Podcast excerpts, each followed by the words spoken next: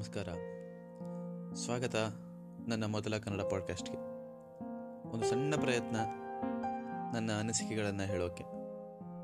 ಇಷ್ಟು ದಿವಸ ಬರಿತಾ ಇದ್ದೆ. ಮನಸ್ಸಿಗೆ ಬಂದದ್ದನ್ನು.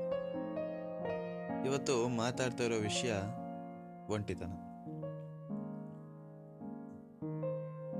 ಒಂಟಿತನ ಯಾರಿಗೆಲ್ಲ ಅನುಭವ ಆಗಿರಲ್ಲ, ಆದರೆ ಅದನ್ನು ಕಳೆಯೋದು ತುಂಬ ಕಷ್ಟ. ಅದರಲ್ಲಿ ನೋವಿರುತ್ತೆ, ಬೇಜಾರಿರುತ್ತೆ, ಖಿನ್ನತೆ ಇರುತ್ತೆ. ಆದರೆ ಕೆಲವರಿಗೆ ಒಂಟಿತನ ಜಂಟಿಯಾಗಿರುತ್ತೆ. ಅವರು ಒಂಟಿತನದಲ್ಲಿ ಖುಷಿ ಕಾಣ್ತಾರೆ, ಅವರದ್ದೇ ಆದ ಲೋಕ ಸೃಷ್ಟಿ ಮಾಡ್ಕೊಳ್ತಾರೆ, ಅದನ್ನೇ ಜೀವಿಸ್ತಾರೆ.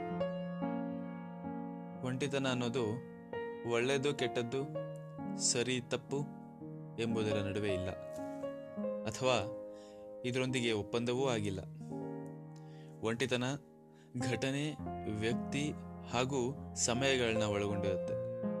ಮುಖ್ಯವಾಗಿ ಯಾವ ಕಾರಣಕ್ಕೆ ಒಂಟಿತನದ ಭಾವನೆ ಬಂದಿದೆ ಎಂಬುದು ನಮಗೆ ತಿಳಿಯಬೇಕಾಗುತ್ತದೆ. ನನ್ನಂಥ ನನಗೂ ಒಂಟಿತನ ಅನ್ನೋದು ಬಹಳ ಇಷ್ಟ.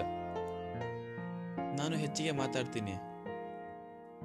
ಆದರೆ ಆಂತರಿಕವಾಗಿ ಬಹಳ ಮೌನಿ. ಆದ್ದರಿಂದಲೋ ಏನೋ. ಏಕಾಂತ ನನ್ನ ಹಾಗೂ ನಾನು ಒಂಟಿತನವನ್ನು ಇಷ್ಟಪಡೋದು ಆದರೆ ಖಿನ್ನತೆಗೆ ಒಳಗಾಗುವುದಕ್ಕೆ ಬಹುಮುಖ್ಯವಾದ ಪಾತ್ರ ಒಂಟಿತನದ್ದು ಎಂದು ಹಲವು ಮನಃಶಾಸ್ತ್ರಜ್ಞರು ಅಭಿಪ್ರಾಯಪಟ್ಟಿದ್ದಾರೆ. ಏನೋ, ಎಂತೋ. ನಾವು ನಮ್ಮ ಮನದ ಹಿಡಿತದಲ್ಲಿದ್ದರೆ ಯಾವ ಭಾವನೆಯನ್ನಾದರೂ ಜಯಿಸಬಹುದು.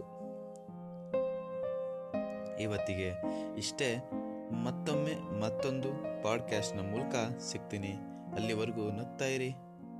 ಇಂತೆ ನಿಮ್ಮ ಪ್ರೀತಿಯ ಶಿವ.